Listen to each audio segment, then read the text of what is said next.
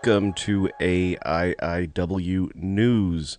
My name is Ryan, and I'm here today to talk to you about the biggest stories that are going on in our country and around the world from a biblical perspective.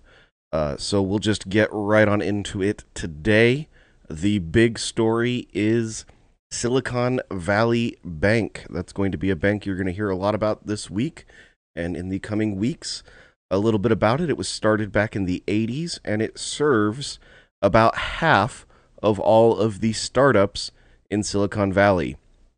And that may not sound very impressive. Uh, I don't know what you might think about that, but that is an astounding number of startups. So that's half of all the innovation that's happening in Silicon Valley.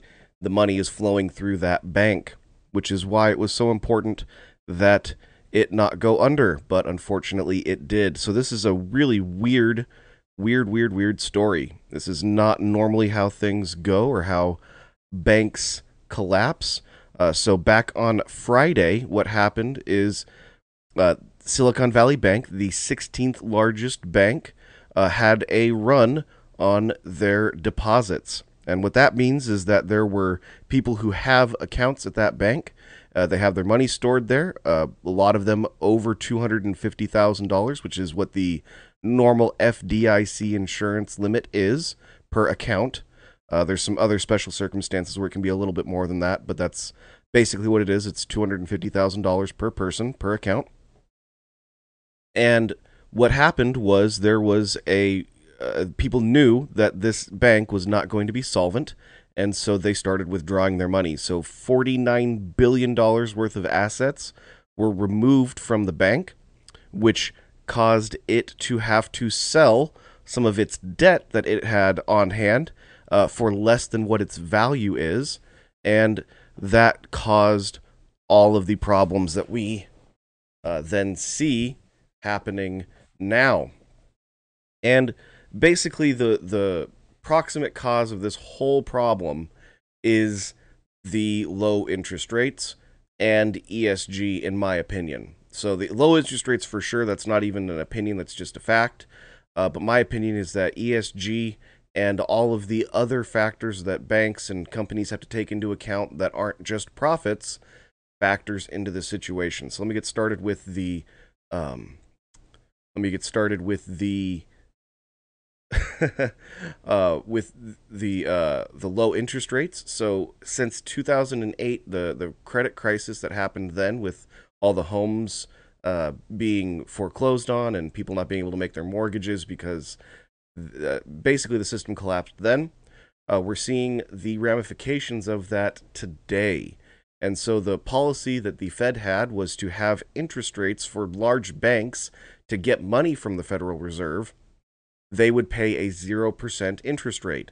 And so what you could do is you could take out a ton of debt and you could back that debt with low interest rate treasury bills, uh, let like a percent or less, and you would be okay because you could take out all that debt, you could pay it back, and you would be able to pay it back and make actually make a little bit money on the interest from the Federal Reserve.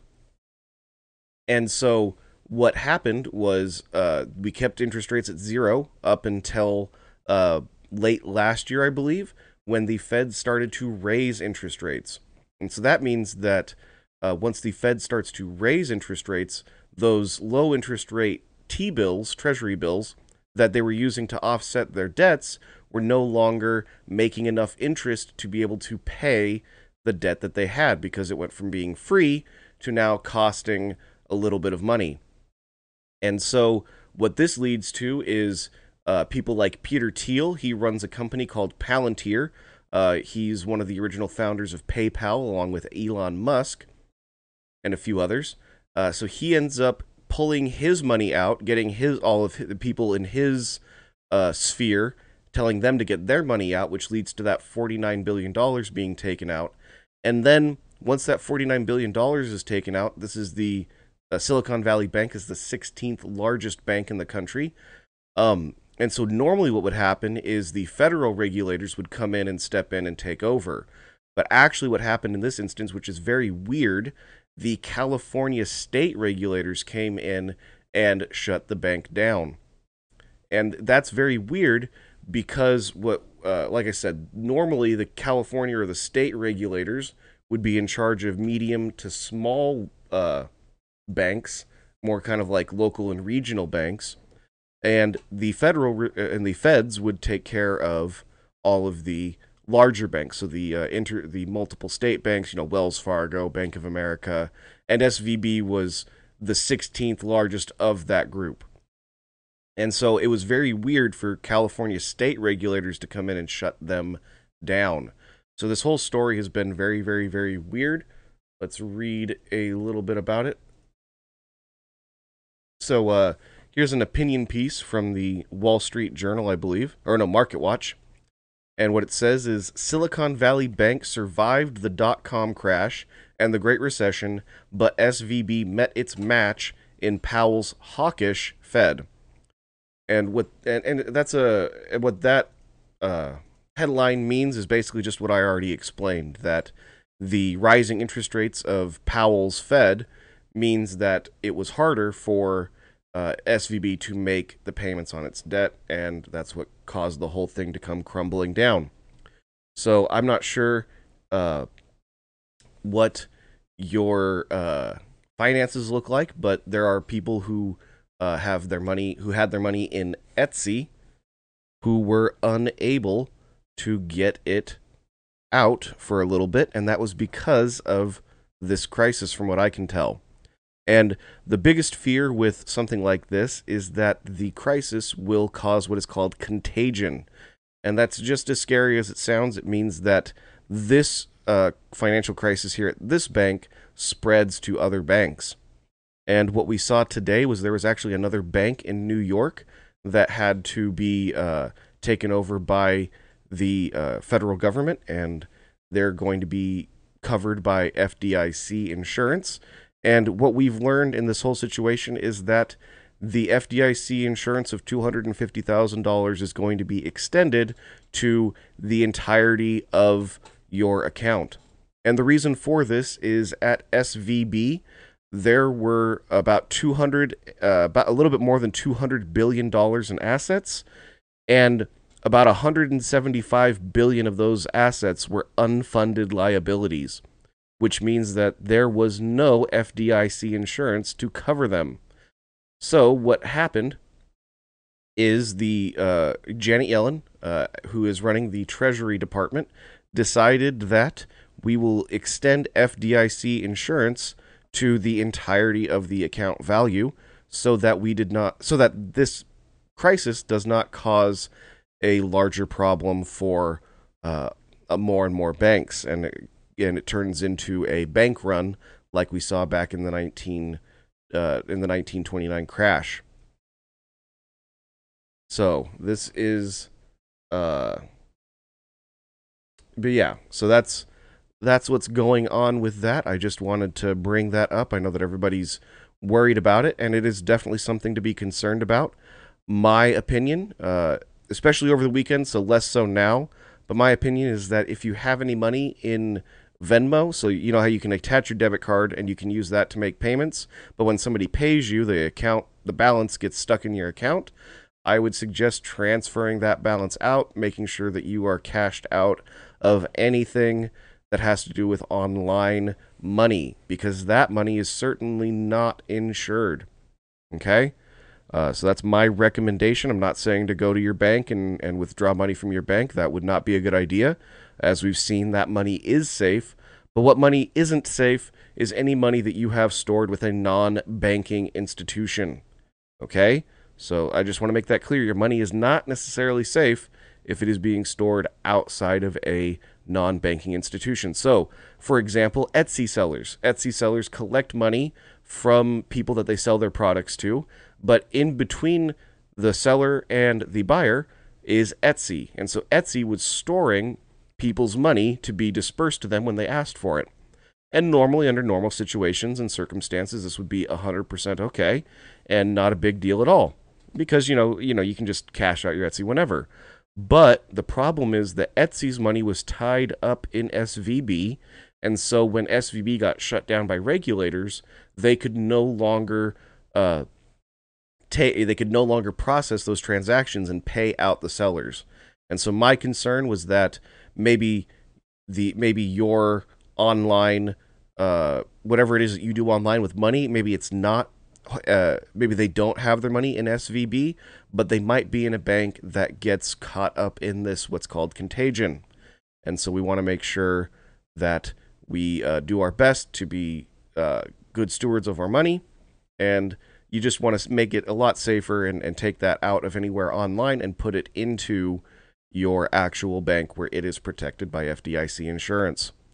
That's just my recommendation.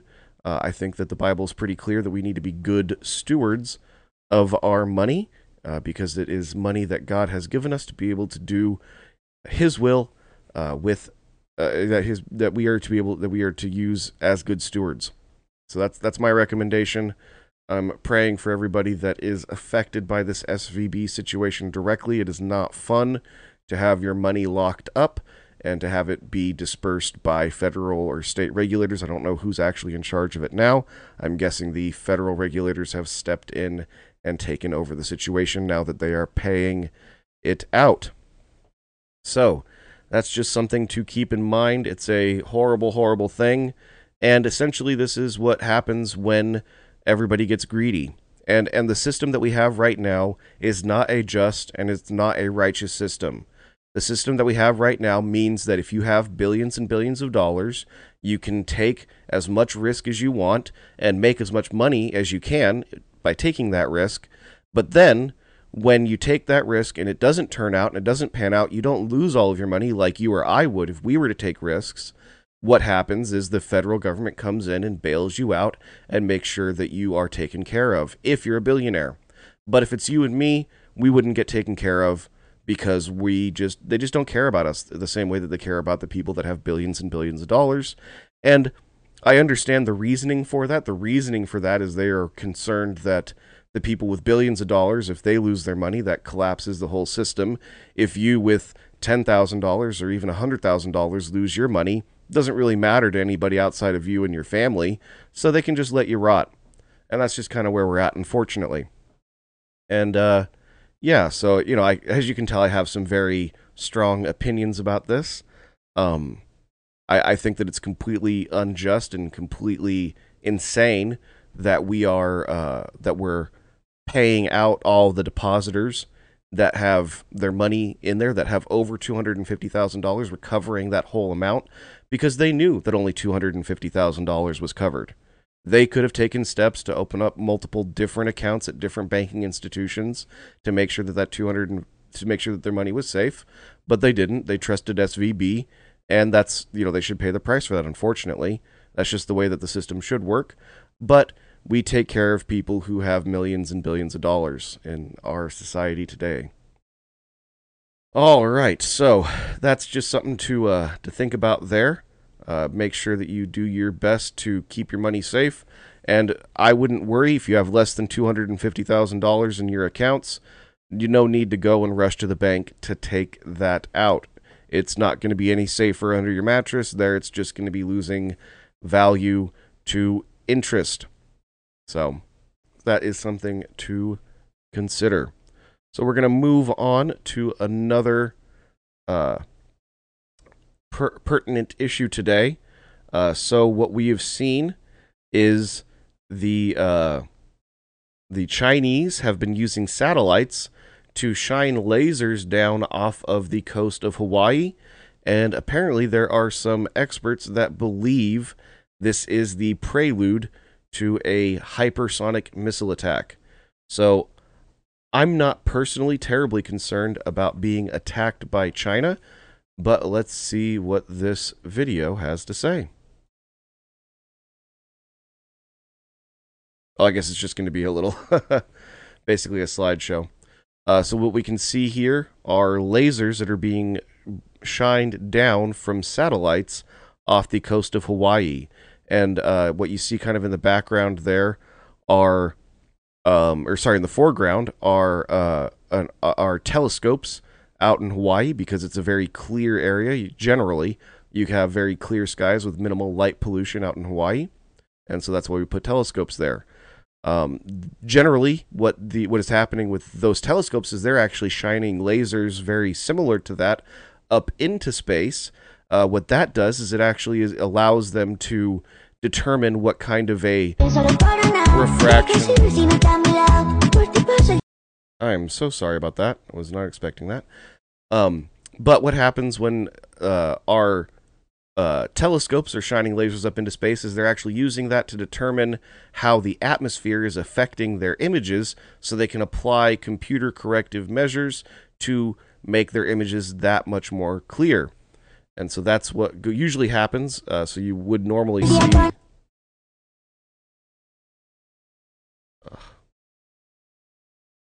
And uh, yeah. So, uh, again, sorry about that. Hiccups of a new podcaster here. Um, and so uh, what we're seeing is actually the Chinese doing the reverse of that, and we don't actually know exactly what they are doing. This could just be uh, a bunch of theater to make us guess as to what they're doing. They might it might just be a complete um, distraction, or it could be what the supposed experts are saying, and that it's the prelude to a hypersonic missile attack. Could be anywhere in between that as well. There's a lot of different possibilities we don't actually know. They could just be doing. They could just that could just be their way of measuring the uh, the temperature for the climate or some nonsense. At least that might be what they claim. And so we've seen a lot recently from the Chinese. They're they're penetrating and probing our defenses and seeing what our response is going to be. That's what happened with the Chinese spy balloons that flew over the United States or balloon. I'm not sure if there were multiple or not. Uh, they could have been uh, just weather balloons, the other ones that we shot down. Uh, but they are testing what our response is going to be to different things that we do. Uh, so just before the balloons, they had these lasers going off. Uh, we didn't pay as much attention because lasers in the ocean um, isn't quite as big of a deal as a balloon flying directly over our homeland. Uh, because that balloon could have been doing who knows what. I, I haven't heard people discuss this uh, but people were claiming that it was just there to conduct um, uh, like photo surveillance or video surveillance. I don't think that's what it was for at all. What I think was what is entirely possible is that they could use that to actually drop packages and drones into our country. And so I think that's more far more likely that there were things on that balloon the you know the size of a little you know a little ball basically you, you could have like a very very small object very hard to track that you could drop from that balloon and then have it go down like a drone and fly to its target. So there's all sorts of things that could have been done with that balloon outside of just normal photography which they could do with a satellite like everybody said. Uh, they could have released eh, who knows what kind of gases um, they could have done a, a, whole host of things with having a physical balloon in our atmosphere that you can't do with a satellite. Okay? Uh, so, again, this is China, and they're testing and probing our defense systems to see what we're going to do and how we're going to respond. And the reason they're doing this is we have a very weak leader. Joe Biden is not respected on the world stage. He doesn't seem to have his faculties together. He seems to be a doddering old fool who falls upstairs on a regular basis. And this is not me making fun of Biden. This is me just explaining how the rest of the world and a lot of our country sees him. Uh, so he is not at the top of his game. He can hardly speak. He he uh, he's constantly mumbling and stumbling over his words and forgetting where he's at and turning to go shake hands with the air and walking the wrong way off stage. It's it's very sad. Uh, I I don't know what his issues are. I'm I'm not sure.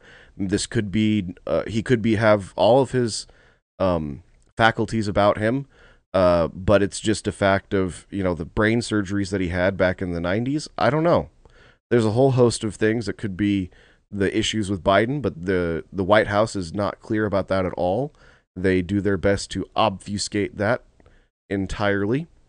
And uh, what we've seen from the rest of Joe Biden's White House is they're also incredibly incompetent. Uh, Karine Jean Pierre is probably one of the worst press secretaries to have ever graced that office.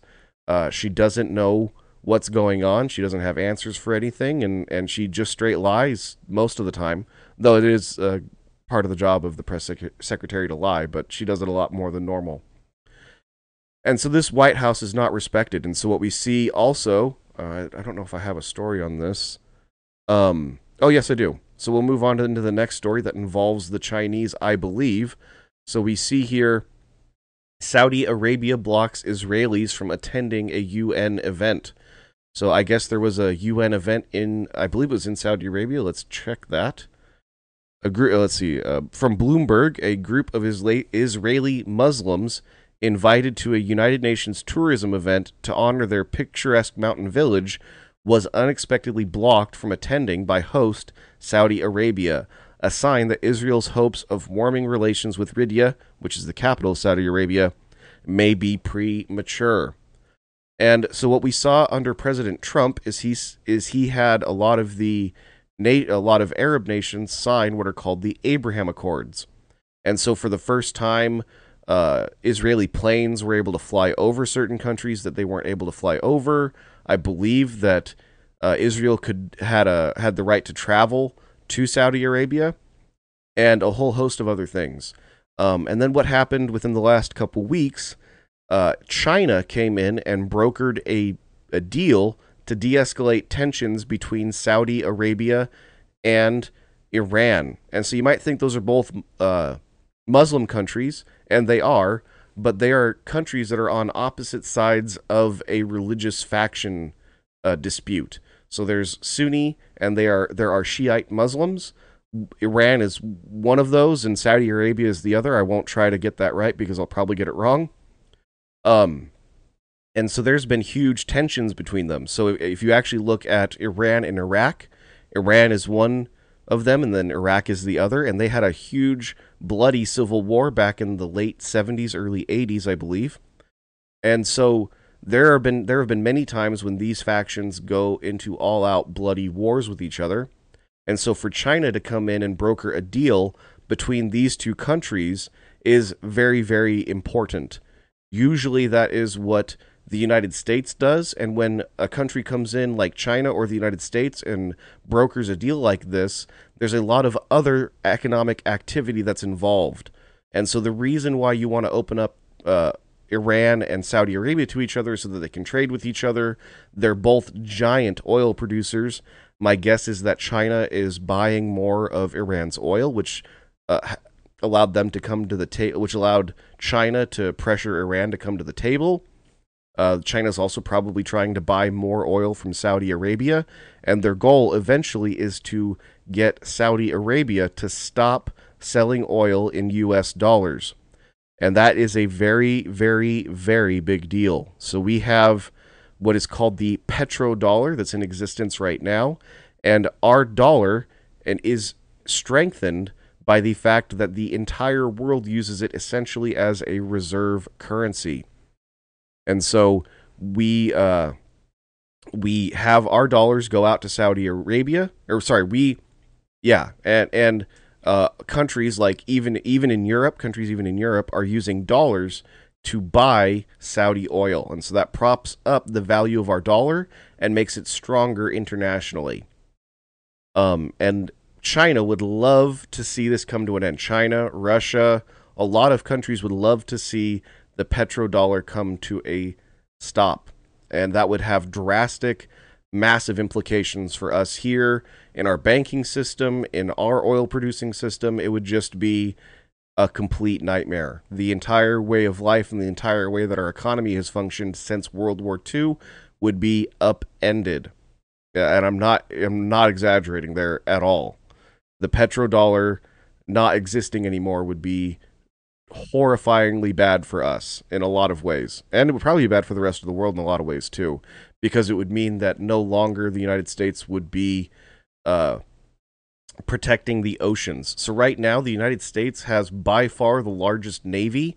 Uh, just to put it in comparison, the United States, I believe, has 11, it might be 12 now, aircraft carriers. So these are the nuclear powered aircraft carriers, the largest, biggest ships that we have in our fleet. We have 11 of them. The entire rest of the world, I believe, has five or six. okay? So the United States has been dominating every single ocean across the world since World War II.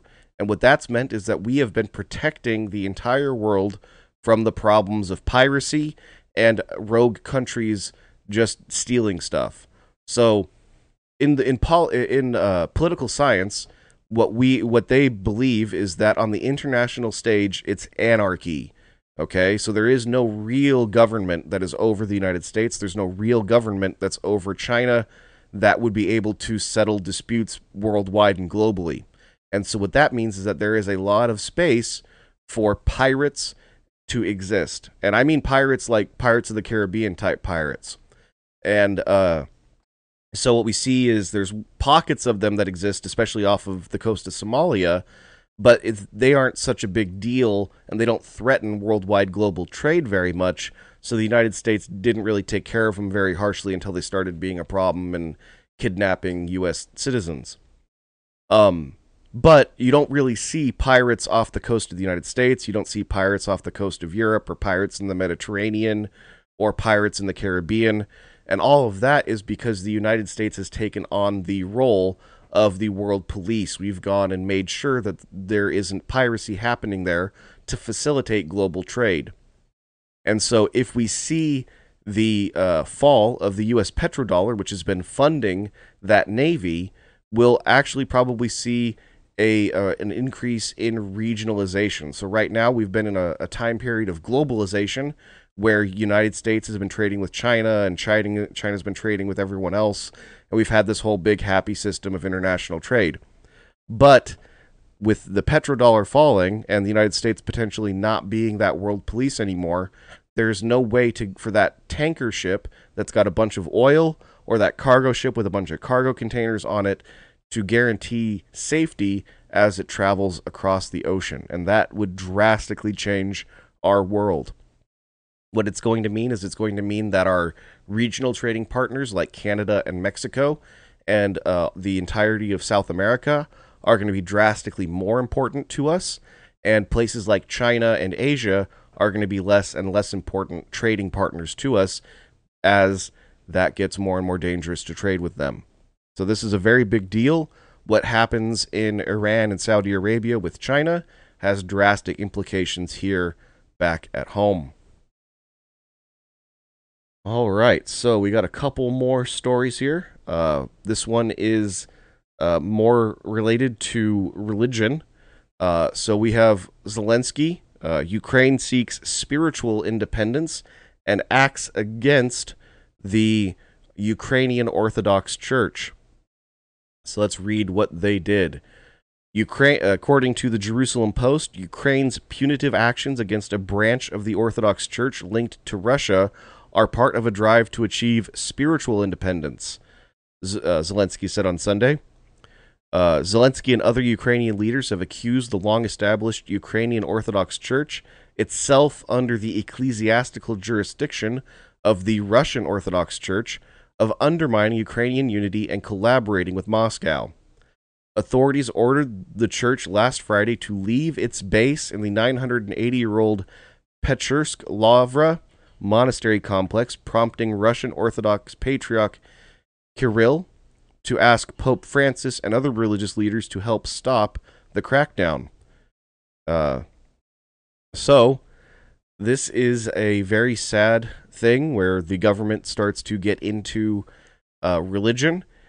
And unfortunately, especially with the Orthodox Church, there never really was that separation between government and religion. And so, even after the, the Soviet Union split up, there the Russian Orthodox and the Ukrainian Orthodox still have a lot of ties together.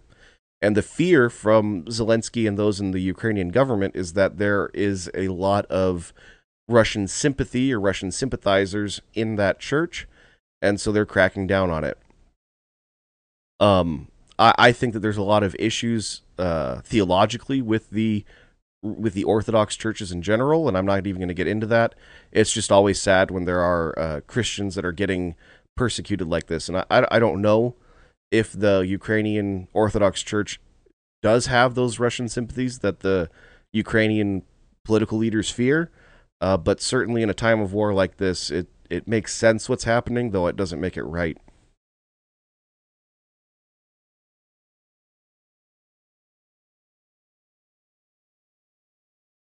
All right, so we're gonna move on to our last,